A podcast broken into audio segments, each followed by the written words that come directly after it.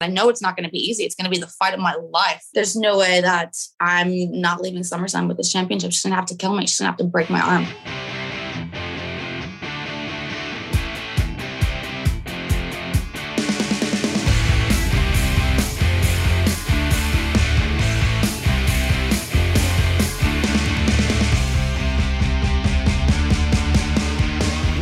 Welcome, welcome, welcome to After the Bell. I am still Corey Graves. I have returned to my beloved Bat Cave. Everything is back to normal. We are barreling toward Nashville, Tennessee, Nissan Stadium, SummerSlam, just a few weeks away. I cannot wait.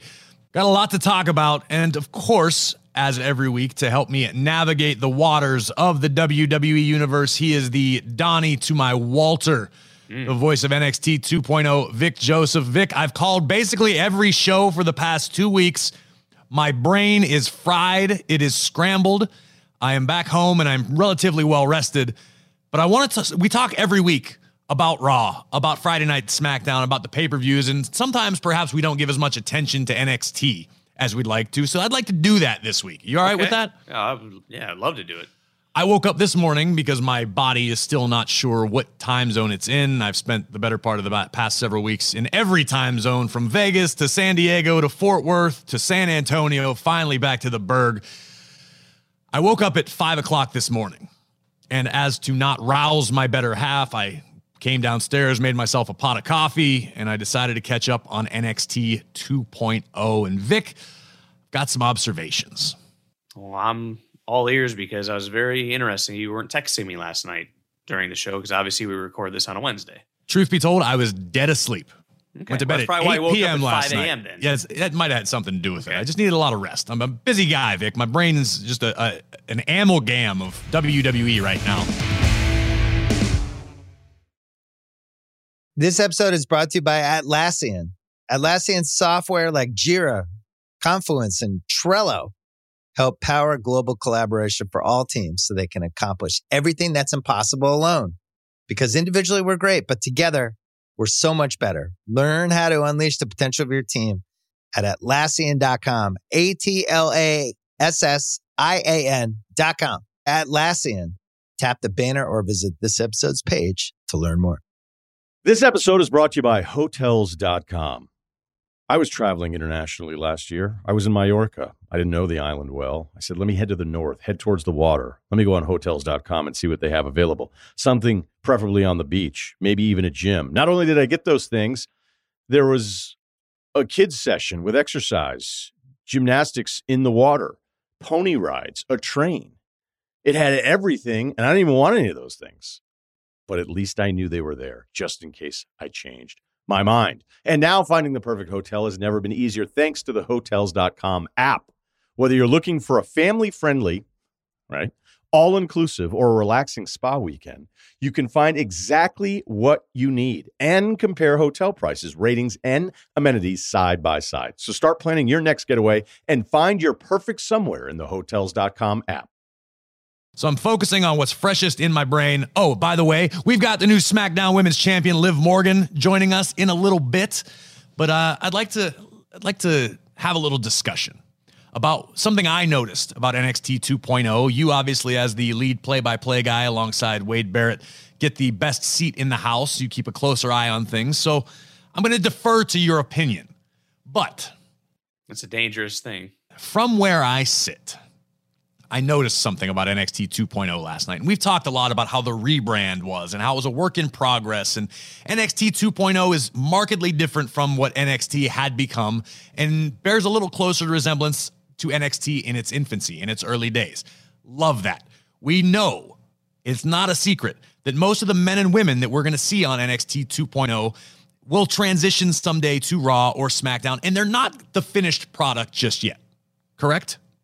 Uh, yeah, no, no disagreement. it's developmental. It's for a lot of these athletes who maybe didn't come from the wrestling business to learn. It's a lot of it's an opportunity for a lot of people who have spent time in the business to perfect, to hone their craft, to become a more marketable, complete superstar for WWE. And I see no shortage of future stars. NXT is littered with them. From Bron Breakker on down, I think there's plenty of money. I think the business is in a very healthy position, very healthy, capable hands in NXT at the Performance Center, the developmental program from the ground up. Not worried about that. So I don't want this to come across as negative. This was just something that I noticed while watching NXT 2.0 this morning.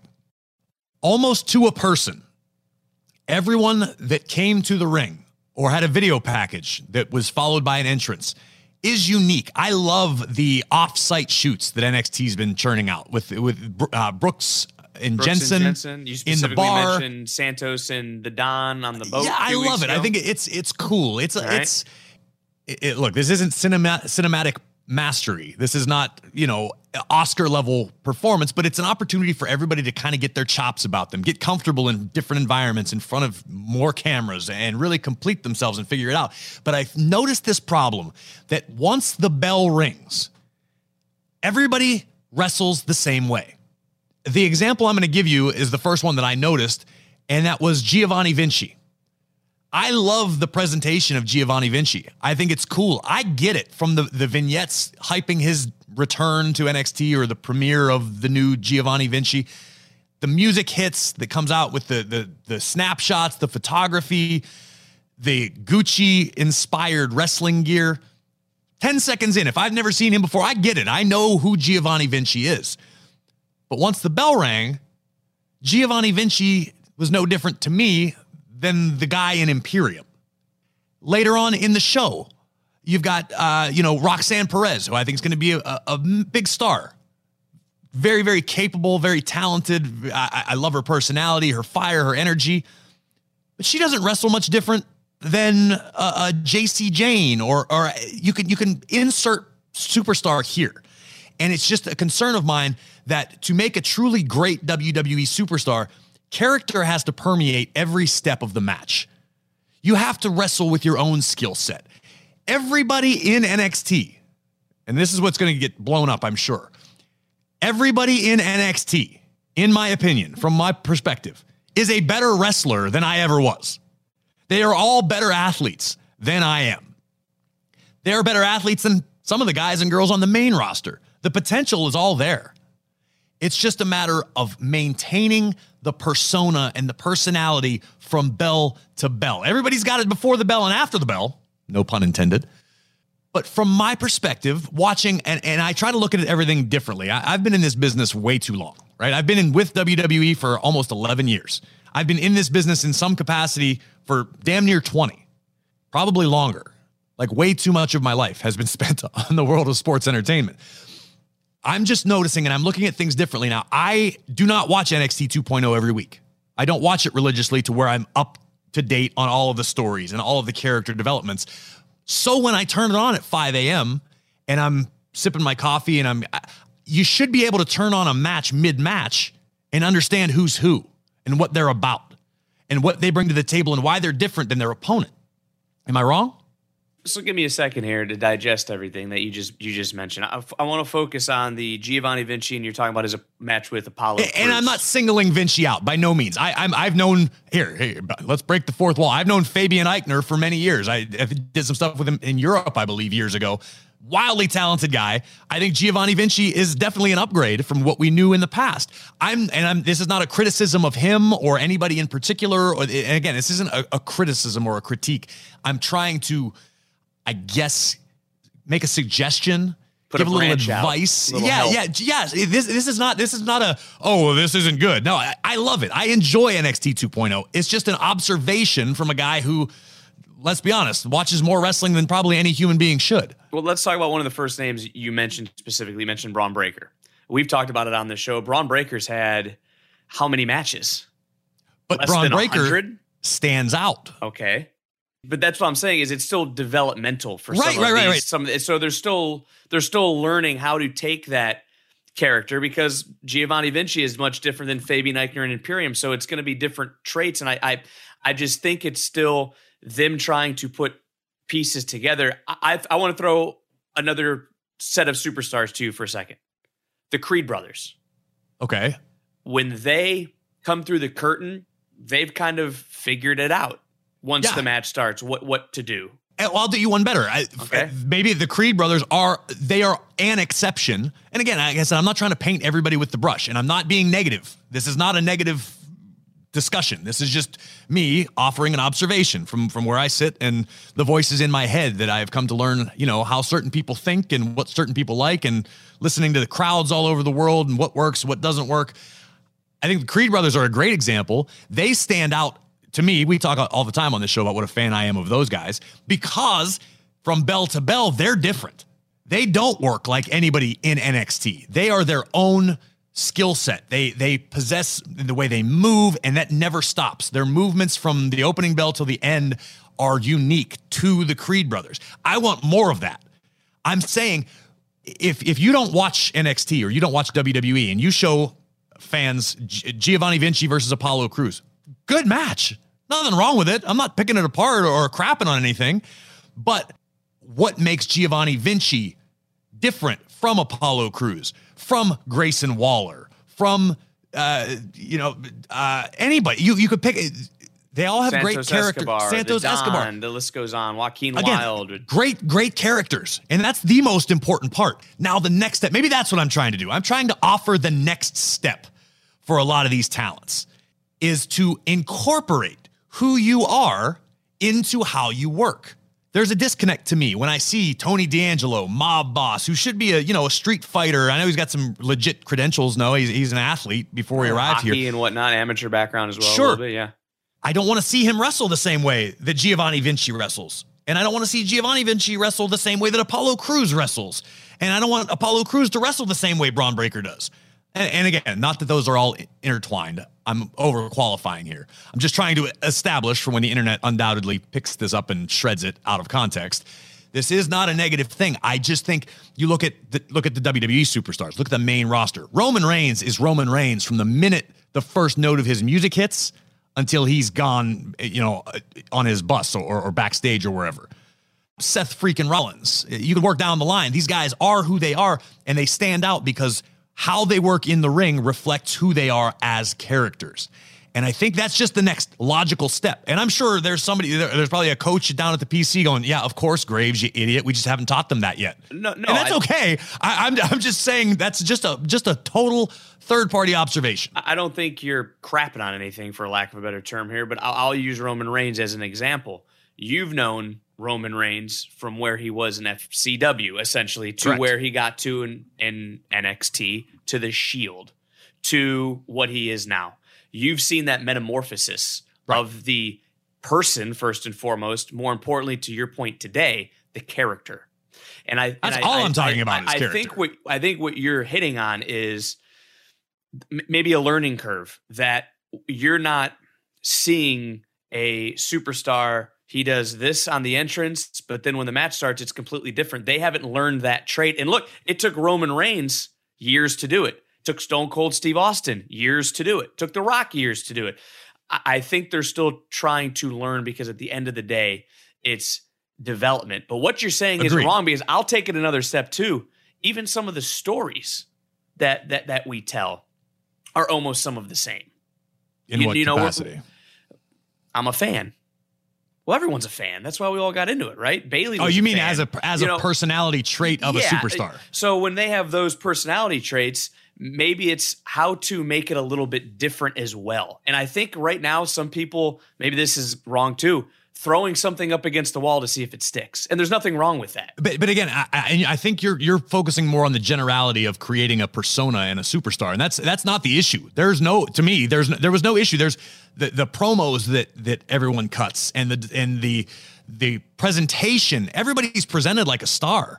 Man, every man and woman on that show that I watched this morning, there was never a doubt of like, oh, this person doesn't belong everybody belongs. I, I saw several people you could plug in on Raw or SmackDown right away. But what I'm saying is, once you get there, what's going to make you stand out? Because people don't always tune in to see the entrances. A lot of times on Raw or SmackDown, your entrance gets cut because we have to do commercials or we have to do this or that or the other thing. So without the crutch of a video package and a video screen and the bells and whistles that our amazing production team whips up to explain who you are, you should be able to tell me in the ring. So this might be a far far fetched name to throw out there. As you've been talking, and I've been trying to correlate this because I, I, do see what you're saying. I, the first name that popped into my head was Rick The Model Martel. He came in the ring and he'd do a cartwheel, and then he'd play tennis, and then he'd say stop, and then he'd have arrogance and spray perfume around. But he worked his character into a match. I don't even think you need to go back that far. You're right that that that was that was almost a bit gimmicky. I mean, the yes, I am a model button that you know. Perfect. Th- hopefully, Max Dupree finds a few go. of those to to hand to Mace and Mansoor, which is my favorite thing happening right now. But uh, here, that, that you you just sparked another thought. Mace and Mansoor, right? Obviously, Friday Night Say it SmackDown. again. being Say it again. Mace and Mansoor. Say it, It just- Dupree. It sounds sexy just coming off of my tongue. I love it. No, but but so for example, there's the maximum male models. We are learning what they're about, and the presentation is such that it's it's not getting wildly popular amongst the WWE universe. Most likely because you're going to want to see somebody beat the crap out of these guys, right?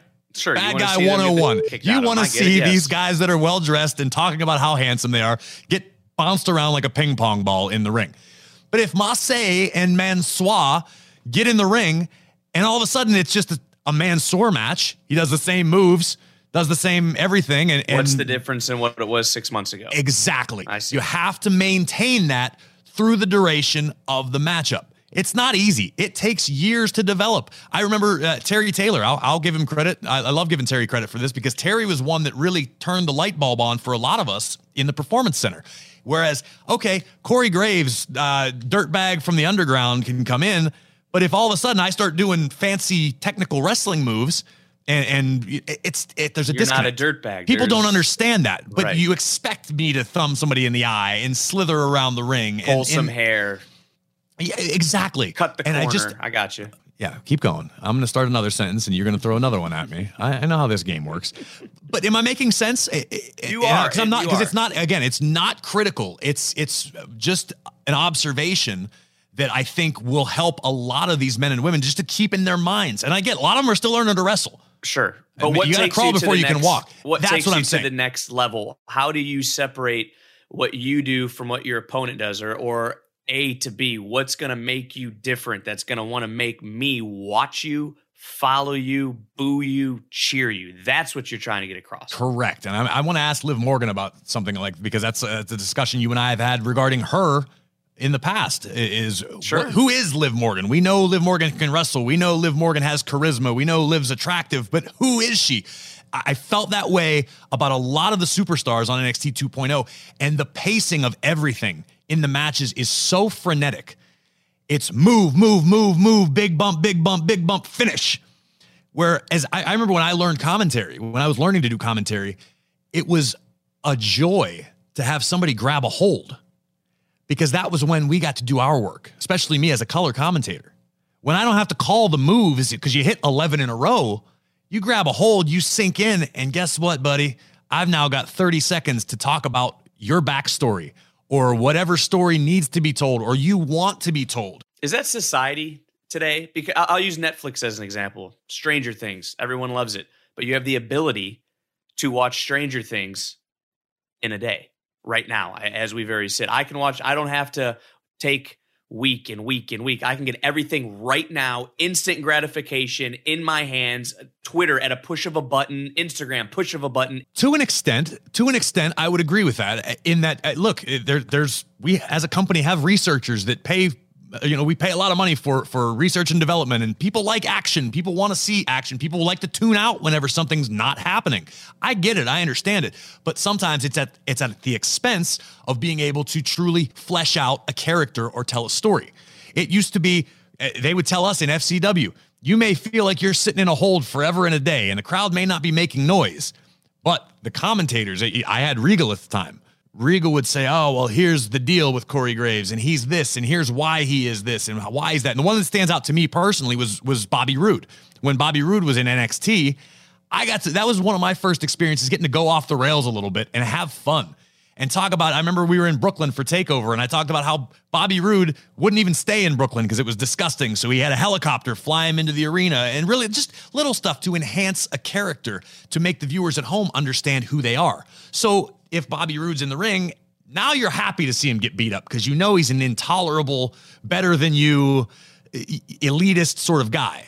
Well, no one likes to hear how no fan watches and wants to hear how great somebody is. They want to see that person get their ass kicked. We talk about it all the time. What a concept. You make someone hate you. You're a heel. Right.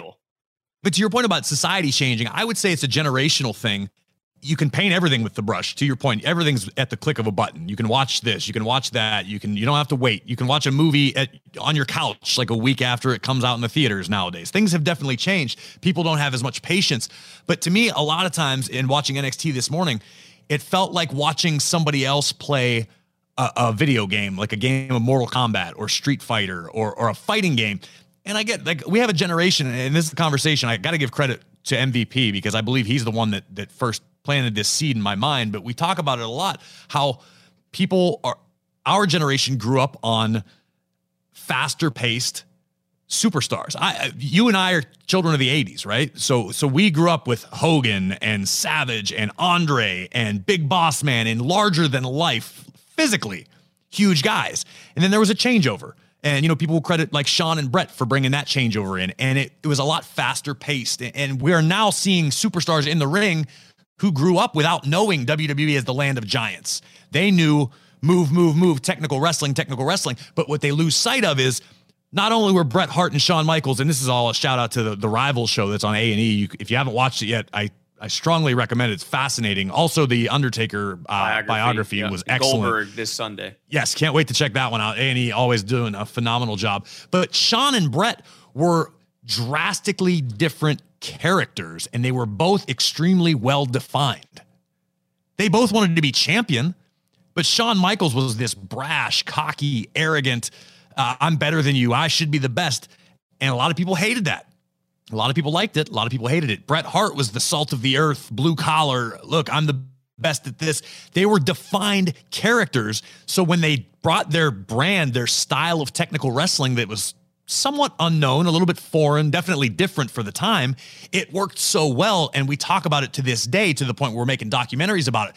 But there are other guys who were as talented in the ring as Shawn and Bret. From a technical perspective, you hear the name Brad Armstrong always comes to mind. Brad Armstrong, one of the greatest in ring performers of, of, all time, according to most that, that, had been in the ring with him and, and knew Brad, but Brad didn't have the personality. Do you know who did have the personality? It was Road Dogg his brother, who would didn't have a lick of the technical ability, but Road Dogg had a personality and a character. And Road Dogg, even this is this is how deep in the weeds I'm getting lost. Road Dogg would do his jabs. Road Dogg would dance. Road Dogg didn't wrestle like everybody else. Road Dogg wrestled like Road Dogg, and that's why you knew Road Dogg was one guy. Mr. Ass was somebody else. Triple H was a different thing. Shawn Michaels, everybody was drastically different because they were established personalities who all had their own styles. DX Which takes you back to what we're talking about with yeah, I, I see what you're saying. That's why uh, Giovanni Vinci is is a star. I, again, like I, am only using him as an example because it was the first one that that spawned the thought. Like, man, this guy's entrance is cool, and and the the pose with you and Wade outside the ring, it was fun. It was different. It caught my attention. But then the bell rang, and it was good. Which this isn't an indictment. I'm not saying he has to change I, I anything. Yeah, I, don't, I, don't, think you're saying anything negative. I'm saying it just from my perspective. I would love to see him hit a big move and then pose. And then. Is that me or you? That's my dog. Pancakes, shut up. Keep that in. I was on a roll there, and my freaking idiot four-legged dog. for once, I know for once. Well, now I know. I Hell get it. Yeah. Vic, Vic, and Pancake are equally qualified podcast That's hosts. not what I meant. On May 10th, Kingdom of the Planet of the Apes is coming to IMAX and theaters everywhere. What a wonderful day! This summer, one movie event will reign. It is our time. They stole my village. I know where they're taking your clan. Bend for your king. Never. Kingdom of the Planet of the Apes. Only in theaters May 10. Tickets on sale now. Rated PG 13. Some material may be inappropriate for children under 13. This episode is brought to you by Hotels.com. I was traveling internationally last year. I was in Mallorca. I didn't know the island well. I said, let me head to the north, head towards the water. Let me go on hotels.com and see what they have available. Something preferably on the beach, maybe even a gym. Not only did I get those things, there was a kids session with exercise, gymnastics in the water, pony rides, a train. It had everything, and I didn't even want any of those things. But at least I knew they were there just in case I changed my mind. And now finding the perfect hotel has never been easier thanks to the hotels.com app. Whether you're looking for a family friendly, right, all inclusive or a relaxing spa weekend, you can find exactly what you need and compare hotel prices, ratings, and amenities side by side. So start planning your next getaway and find your perfect somewhere in the hotels.com app. But do you see what I'm saying? Yeah, I again, I, I, I don't. This is not negative. This is just what I notice, and I would love to see more of from NXT as a whole. It's and it, it makes perfect sense as you started to roll and you started talking about Shawn and you started talking about Bret was here's what they were. You talk about Road Dogg. He gravitated and connected with the audience. I think and we've talked about this at nauseum. It's great that you can do a thousand moves, but how do you connect with the audience? Because once I've seen that move four or five times, what else you right? And people don't connect with moves; people connect with characters and stories and, and, and pure case, emotion. Case in point, it doesn't even need a backstory. I went to an indie show a few weeks back here in Pittsburgh because my brother promoted it. What'd you charge him?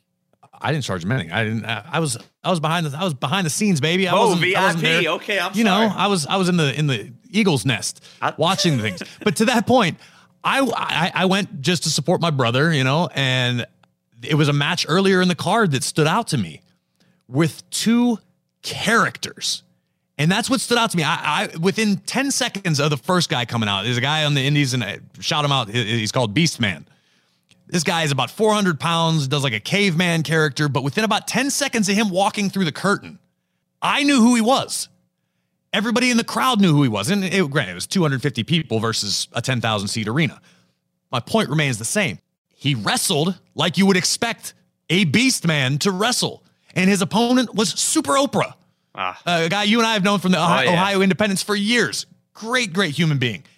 And it was not a technical masterpiece. I'm sure if I watched it back with the analytical eye that I watched NXT this morning, I would have 50 things to pick apart from. But what I took away from it was I don't know much about these guys beyond, you know, personal, hey, how are you over the years. But the crowd gravitated and they easily digested and understood who both individual characters were the caveman or Super Oprah, which, if you don't know Super Oprah, it is exactly what it sounds like. It is. It is. It truly Google, is. Google them. And I, I complimented and thanked them both afterwards because they they were both characters from the opening bell till the end. And they had a great match. It was a fun match. It was dramatic. And at the end, the crowd was ecstatic and everybody had fun. And I guarantee you, to a person, everybody that walked out of that club that night went, Oh, I could tell you about this guy. I could tell you who that person is. It's just maintaining that persona because that's what people gravitate toward. People weren't going, Oh, that was a great 450 inverted this, that, and the other thing. Like, I'm sure people can do that. But to me, leaving that night, that was what I was thinking about was those two because they committed to who they were, who they were presenting themselves to be to the audience, and the audience went, "Okay, I get it. I love it." And that is not unique to the independents. That's worked, tried and true in this business for years and years and years. When you lose sight of somebody stepping into a role, you are that much more likely to believe in them as a superstar.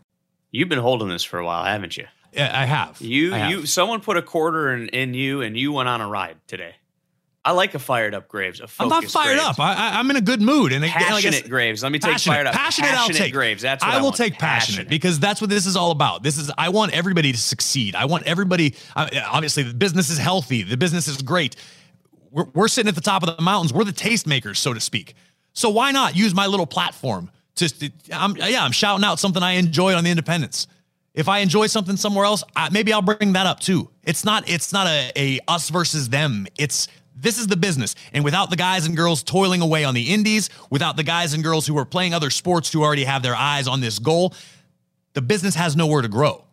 So let's educate everybody from the ground up and then really let the cream rise to the top rather than, oh, well, this person's okay, but they need this. Listen, if you're listening to this, I guarantee you somebody listening to this is either driving to an indie show right now or, or they, you know, they're booked on an indie show this weekend or they're getting ready for their NXT tryout in a few weeks. Or they're in NXT right now and they're, Or they're in getting ready NXT to right ready now. to come into work. Exactly. This is not a, a negative conversation. This is simply advice from a guy that, let- let's be honest, I try to be humble when it comes to this, but I freaking know what I'm talking about. And people love to get James, all, baby. all hot and bothered and, and pissed off and lathered up because I say stuff they don't say or they don't like.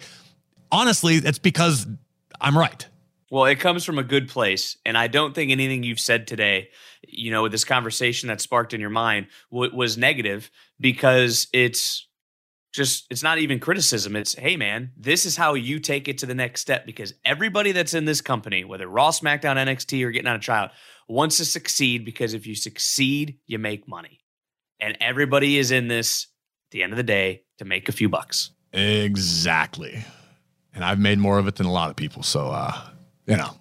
You're such a I had to end it on a high note. I had to lift everybody's spirits just a little bit more after my hour long pontification. I promise I'm done. We're going to shift gears to something everybody does want to hear, and that is our guest, the new SmackDown Women's Champion, Liv Morgan.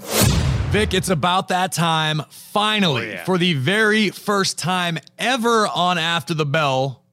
It's her first appearance, but more importantly, her first appearance as SmackDown Women's Champion, Liv Morgan. Liv, welcome to ATB. Thank you guys. Thank you guys for having me. Good morning. I want you to walk me back through the past two weeks of your life. Money in the Bank, particular. We were all in the building in Las Vegas. We watched you A, become Miss Money in the Bank and waste absolutely no time cashing in. You've had about two weeks now for the world to give you your flowers to celebrate and enjoy. But walk us back through it. How chaotic is it for you as the new SmackDown Women's Champion? Uh, it's been a whirlwind. It's been everything just feels very surreal. I mean, um, it's just crazy how the universe just kind of lays your plan out for you. I feel like, you know, thinking back to last year, I thought I was going to win Money in the Bank. I thought it was my time. I was so fully confident. And then, um, you know, I didn't win. You fast forward to this year, I walked into Money in the Bank, same thing, hoping that, you know, this is my year. I'm going to win this year. I was so determined. I literally wanted nothing more than to walk in Money in the Bank and leave Miss Money in the Bank. Um, and so I win Money in the Bank, and it is the most overwhelming feeling I've ever had in my whole entire life. Um, At the moment top of the ladder, you could see the emotion on your face. at the top of the ladder, it was um I absorbed it all. I absorbed every single second of it. I absorbed every reaction. I looked into people's eyes. Like I made sure to absorb as much as as I possibly could. And so that was that was like enough for me. I had kind of no plan um cashing in really. I was like, I'm gonna go celebrate. I'm gonna hit the, the strip. I miss money in the bank right. but I told myself, you know, I'm when the time is right. When the time feels right, I'm gonna cash this in. And so I'm watching Nadine Ronda and I get like this overwhelming feeling in my body like the time is right. And so I just I run out there and I cash in and you know it got scary for a second. how, how did it feel in that moment? Uh, The, the WWE universe has talked a lot about how your emotion was visible. Not only was it the fastest anybody's ever seen you run down the ramp, you got in there with the briefcase and, and it was you were like a tornado of emotion and, and everybody saw it and you were in that moment. When did it sink in? Was it in the ring after you had the championship when the ref counted three? When did it become real? Because in this business, we talk all the time about don't believe anything until it actually happens. You said yourself last year you thought was your year, and th- there's ups and downs, and everybody things start looking like they're going in a certain direction, and you get the rug pulled out from under under you once in a while. It happens. It's, it's this business. So to have your moment, when did it finally become real? Honestly, not until I got back to my hotel room and I just laid in bed and stared at the ceiling and held my championship and just kind of absorbed the last two hours of my life. Was this Um, this was after I saw you walking through the casino with Yeah. your SmackDown Women's Championship? I, I didn't even tell you this, Vic. Uh, uh, Mella and I are sitting at a slot machine or walking through the slot machines, and here comes Liv and some friends, and I did a double take, and there it is. There's a SmackDown Women's title in the middle of the casino. It's just like she said, I was going to go out and celebrate on the strip. That's what She I'm saying. said, I you know have- what? Instead of taking this briefcase, how about I just get the briefcase and the SmackDown Women's title, and then just stunt up and down Las Vegas Boulevard. Uh, it was insane. I went right to my room though. I went right to my room and I just you don't gotta lie to us, Liv. You can be no, I honest did. on this show. I did. I did. I went right to my room and I just I I didn't want to do anything. I thought I'd want to go out. I thought I'd want to celebrate, but I really just wanted to appreciate that moment. I didn't want to be distracted. I kind of just really wanted to appreciate what I had just done. So I just laid there and I just ran everything through my head, kind of in disbelief, but like not disbelief because it's like It's real. it's real, you know. But um, yeah, I just laid there and just tried to soak it all in for as long as I could, and I watched it back like a million times, and I just was like, "Holy!" you know, watching it live, you had a great moment after the match with Ronda where she kind of gave you the hug and let you have your, your moment. Did anyone reach out to you that night when you're in your hotel room and you're just trying to absorb it that surprised you? Yeah, I played the fifth there. Oh, come on. I knew I had something there. Come on, damn it. I can't, but yeah, there was a couple texts. I was like, "Oh, Oh, I knew I had I knew I had bait right there and she mm, I thought I could get her. See, you're gonna ruin my my gig here. Everyone likes to come on ATB because I don't try to blow up their spot. I don't try That's- to pry. yeah, and here's you- Vic you just trying to put question like everybody's this. Come on. personal life out on blast. It's kind of gross. Stop it. It's not Liv, it's what we do. Liv, as SmackDown Women's Champion, why is now the right time for you? Why why did the universe align? As you said, I know that's something you you're really into the spirituality and the energies and things like that. Why is now the moment for Liv Morgan? I believe what you put into the universe is what you get out of it. And I kind of made a point to mention last year how I felt ready. And even though I did, I still had doubts. I still deep down had moments of doubt of questioning myself um, if I was good enough, if if I really am ready, even though I wanted it so bad. Um, fast forward to this year, I mean, over the last couple months, um, just kind of naturally, I've felt my confidence and just um, my belief in myself kind of just it took it to a whole new level that um, Was there something that inspired that, or it's just an internal feeling? It was just like an internal feeling. It was just an internal feeling. Um, I feel like I kind of more so over the last six or seven months have kind of really stepped into my own in the ring and um, just having um, more of an inner belief that, you know, um, I can be champion and I'm going to be champion and I am great in the ring and I am great on the mic, you know, just kind of having more positive self talk that really, really resonated and kind of catapulted me mentally to the next level to feel like there's no doubt in my mind I'm ready. And so that's kind of how I've been maneuvering over the last couple months. My mindset has just kind of changed and it went from I want it so bad and I think I'm ready to I want this more than I can breathe, more than I want to breathe, and I know that I'm ready. How much have the fans had to do with you believing in yourself? Because it's obvious you've got a strong connection with the WWE universe, uh, perhaps more so than a lot of our superstars. Uh, you, you're very active on social media. Every time you're posting on social media, usually it, re- it revolves around an interaction with the fans or how much you value them. How much have the fans driven you and kept you sane to where you are to, to achieve this?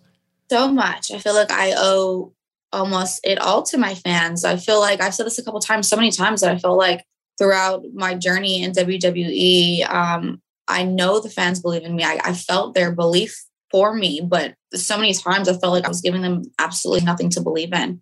And here they are just still um, rooting for me and wanting me to succeed. And I wanted more than anything to actually give them something to believe in, to feel proud like all your years of standing by me, like I'm going to repay it to you in this moment. And that's kind of what Money in the Bank and cashing in was for me. Like this championship, it's as much for them as this was for me. And so I, I, I, I owe everything to them. I really do. They've um, given me so much confidence in myself and so much belief in myself. And like I said, I really just wanted to give them something. I wanted to give them something to believe in um, that I was actually proud of or felt like um, was up to par for what I want for them. You know, I, I was with you through NXT and the road shows, and then when you got quote unquote called up um, in November a few years back, you were one of the very few, and I say this in all honesty, that took time for every single person that wanted a photo that wanted an autograph. And that's what always stood out to me about you as the person. But there's also, and I've I've been with you and you've shed tears. You, you know, I've seen that emotion come out of you. How do you pursue those that don't buy in? How do you block out that negativity sometimes that you hear, whether it's from a fan live or, or on social media? You could have the most perfect painting, the most perfect drawing, the most perfect meal, the most perfect human in the world, and um, someone's not going to like it. You know, um, I enjoy the good just as much as I enjoy the bad. It's just something that luckily has never bothered me. I don't know. I don't know. Um, everyone has their opinion and everyone's entitled to their own opinion. And kind of feel like what you think about me is none of my business. You know, if you love me, if you hate me, I mean, um, I can only do what I feel is right. And that's something that I've kind of done my whole career is um, I've just tried to stay as true to me as I possibly could. Well, if you're talking about the, the importance of staying true to yourself, I think that's going to come into play now. Looking at things objectively, sort of the, the rise of Liv Morgan, you've been the ultimate underdog.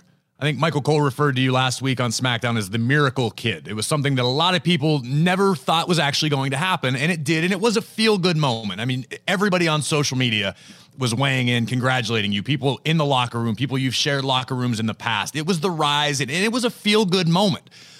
What is stopping this from just being the feel good moment of the summer and say, okay, well, Liv, the underdog achieved what she wanted to achieve now what? What does Liv have planned? What do you have in mind to make sure you keep the audience's attention and let them know, hey, this isn't just some flash in the pan. This wasn't just a feel good moment of the, of the, the night.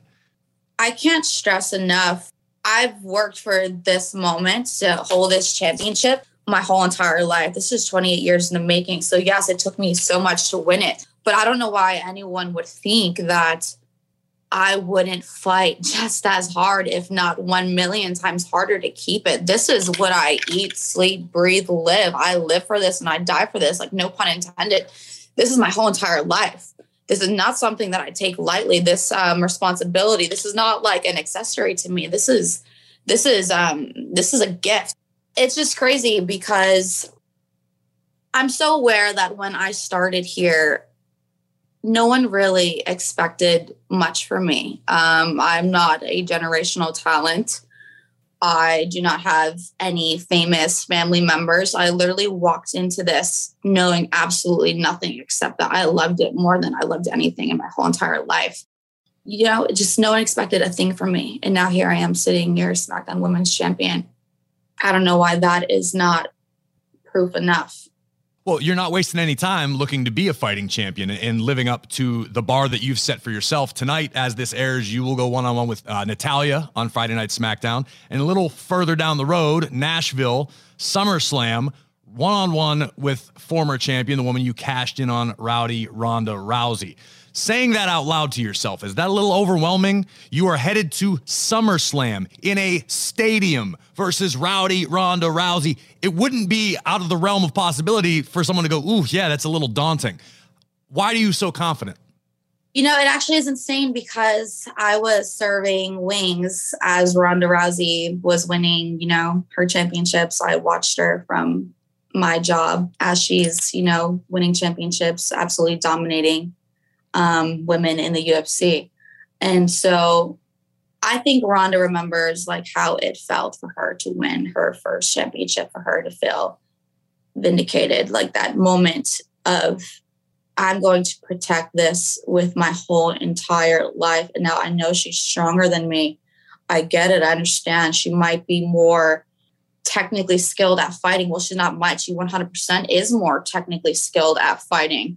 But I didn't grow up with goals to be a UFC champion. I didn't grow up with goals to be an Olympic athlete. I grew up wanting to be a WWE superstar, a WWE champion. That's what I've spent my whole entire life working for.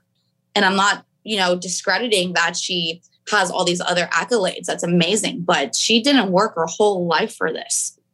I did. I worked my entire life for this. And I know it's not going to be easy. It's going to be the fight of my life.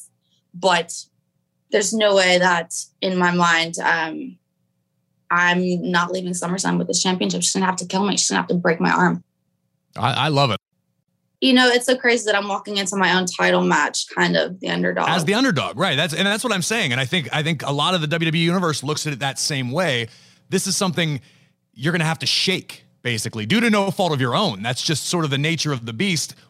That, that's what I, am excited to see the next step for Liv Morgan as SmackDown Women's Champion, and why, and for you to be able to show the the entire world the question that we've been asking. And, and I'll be blatantly honest with you, Vic and I have discussed it on this show. I've sang your praises as a competitor, as a talent for many many years now, and I think a lot of people have seen the, the potential that was held in Liv Morgan, and it was always someday she will be, someday she will grow into, she will become. Well, now here we are, and you are the SmackDown Women's Champion. So now I ask you today, who is Liv Morgan? If you look at my life on paper, you would think, you would know that I was not supposed to be here. I was not supposed to make it to WWE. I was not supposed to have these opportunities.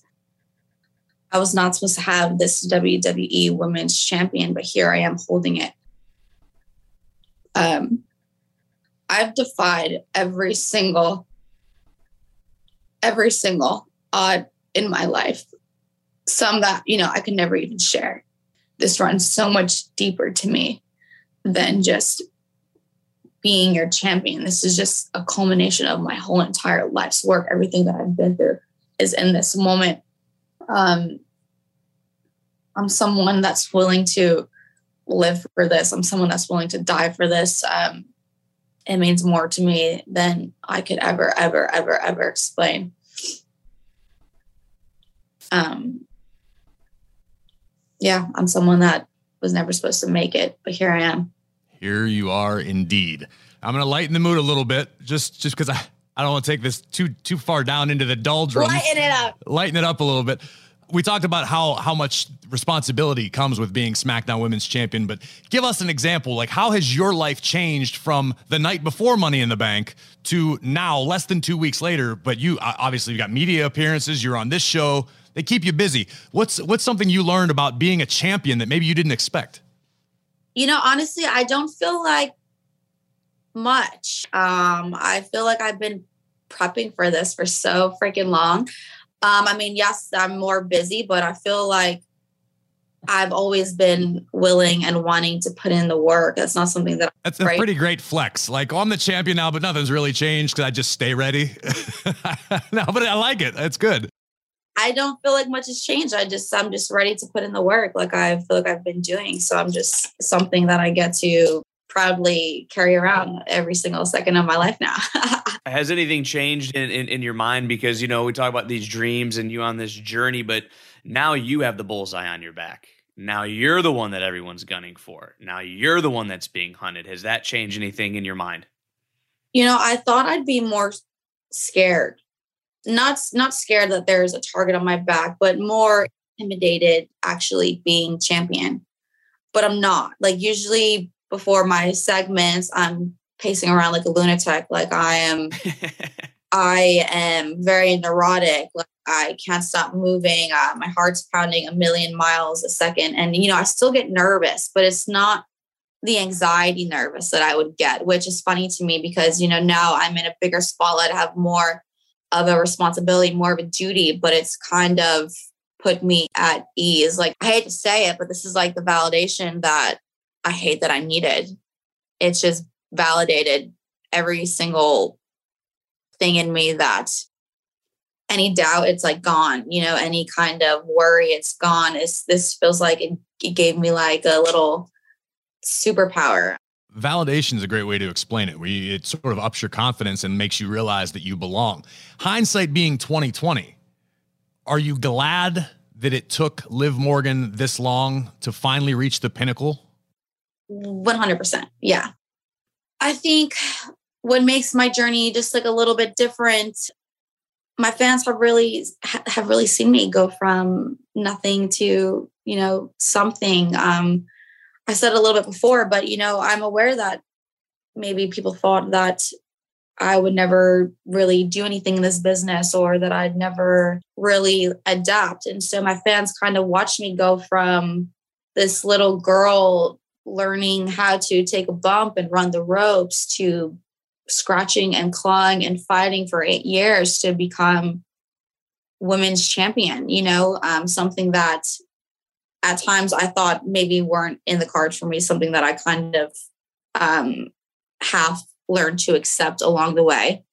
But I never stopped fighting and I never stopped believing and I never stopped having hope. And so just here I am, you know, they just have been on this journey, this crazy, crazy, They've journeyed with you every step of the way, which is why why you have such a, a, crazy connection with your fans. There's no doubt about it.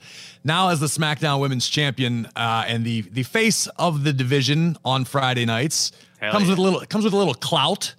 So, uh, perfect world somewhere down the line, maybe post SummerSlam, after SummerSlam happens. What does Liv Morgan look forward to, and what would you like to see personally? In the women's division, whether that be on SmackDown, whether that be on Raw? Is there someone you want to face? Is there something you want to see more of? Something you are not crazy about? Eh, this is your chance to to call your shot as the champ. Well, geez. Um, not that any of it's actually going to come to fruition, but oh, yeah. we have a pretty good record. Happens. We have a pretty good record on this show that when we talk about, oh, someday I'd like this to happen, we had a pretty bad habit of speaking that into existence. So maybe this is your chance. Maybe this is a good thing. I think maybe just what I'd like to see is just more people getting opportunities. You know, like I know how long it took for me to finally get my opportunity. I love to see that with more women. Like I, you know, I didn't really even like know this stat, but I'm like the first woman in four years to hold this SmackDown championship that wasn't a four horsewoman. I saw that on Twitter yesterday. Wow, that's actually a pretty yeah. good stat.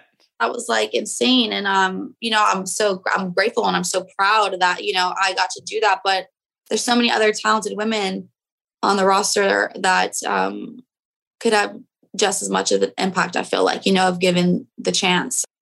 There it is. Liv Morgan Open Challenge. Book it. Boom. Oh yeah. I'm ready to go whenever. I'll go right now. I'll fight right now. um, All right, and I got to ask you before we let you go. I know you're a busy woman, being SmackDown Women's Champion and all. Uh, what have you been doing with your downtime? I, I see your pictures on social media. Uh, I know you're in Florida, in these creeks, or is that a river that you're always posting these oh, videos oh, yeah. on? It looks so serene it's and peaceful. Spring. It's a natural spring that I like to kayak on or paddleboard on. It's really, really cool. Um, yeah, you know, I haven't gone there since I've won. I've honestly been like laying low. I've been like, I've been laying low. I've been staying inside, um, not for any particular reason. I just, um, I'm getting ready for this schedule, man. That's it. Just enjoy the downtime while you have it. I'm surprised you haven't put the title on the canoe and taken it on a nice little journey with you. Just, you I'm know. trying to get my workouts in. I'm trying to get my naps in. I'm like, man, I'm going to be a busy girl. So let me get my rest in now. I've been, I've been enjoying my downtime though. I've just been taking it easy and chilling. You've been working hard. You deserve the downtime. Before we let you go, one last question. This is an opportunity for you to manifest something in in the future. If Woo! let's say for the, the remainder of 2022, what is Liv Morgan manifesting for herself and for WWE?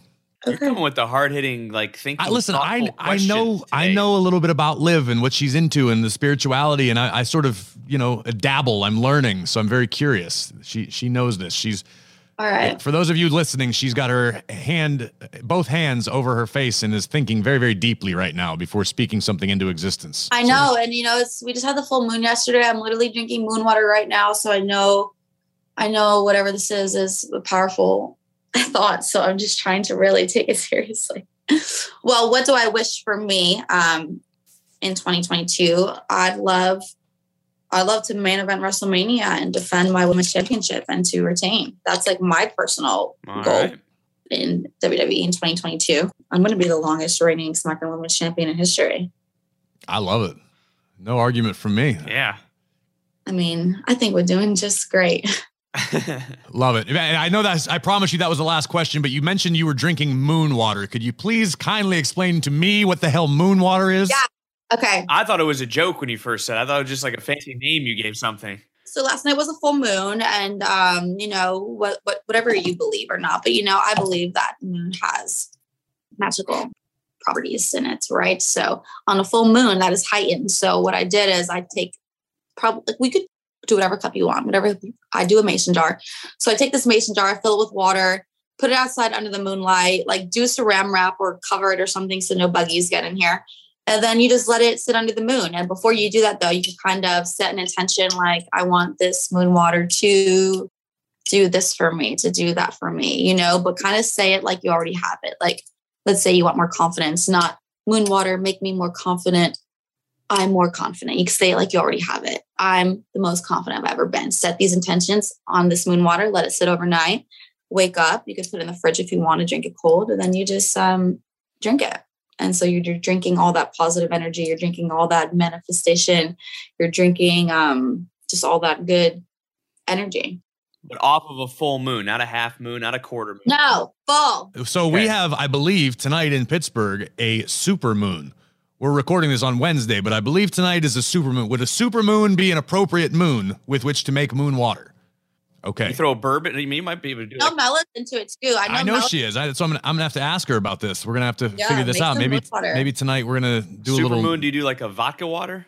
Shut up, Vic. You can do infused. Thank you. Exactly. Not shut up, Vic. That was a very Last time I good drank anything out of a mason jar that started with moon, I ended up in a ditch. All right. Well, well Liv, you are. Uh, I'm going to give this moon water thing a shot. Maybe I'll set a few uh, good intentions on your behalf. I'm very happy Thank for you, you. as we all are. You are always welcome on ATB. I know I made you wait to become champion before I let you on the show, so I apologize for that.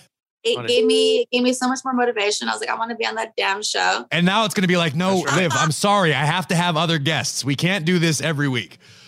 So, well, hey, keep doing what you're doing. You got a lot of support. You got a lot of people rooting for you. And uh, good luck against Natalya and going forward against Ronda and everything that comes your way. Keep going, champ. I'm going.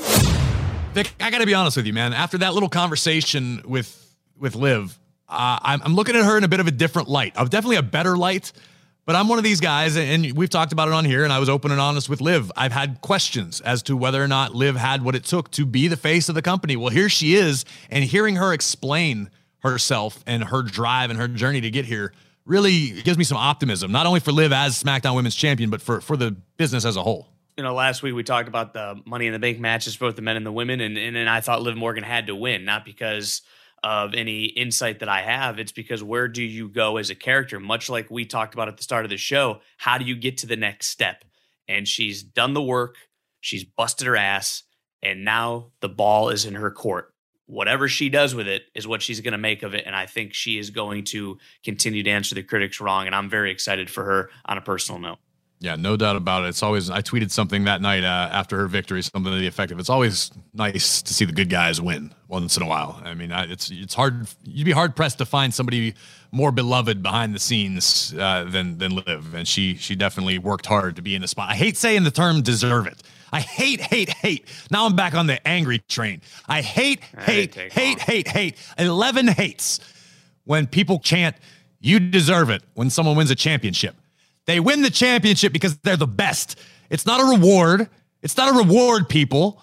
You don't say, oh, Tampa he showed up to work. Let's make him the champion. No, you win because you deserve to be the champion because of your work, not because the fans chant you deserve it. Sorry. You're headed to Raw Monday. Make sure you yell it in Graves' ear as soon as he sits down on the table.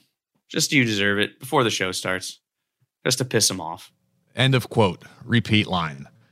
You can follow me at After the Bell WWE on Twitter. Yes, I said just me because let's be honest, no one follows After the Bell's Twitter for Vic Joseph because all he That's not true.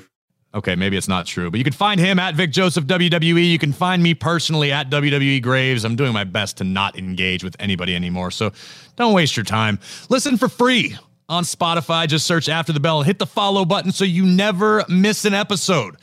We'll be back next week with more wisdom. I feel like we really leaned on the wisdom today. Wisdom. I feel like it's been a while today. since I've dropped some knowledge bombs on these fools. More vitriol, which we gave you a healthy dose of as well, and more WWE after the bell. By the way, nice way to drop in marbles this past Monday. You have no marbles.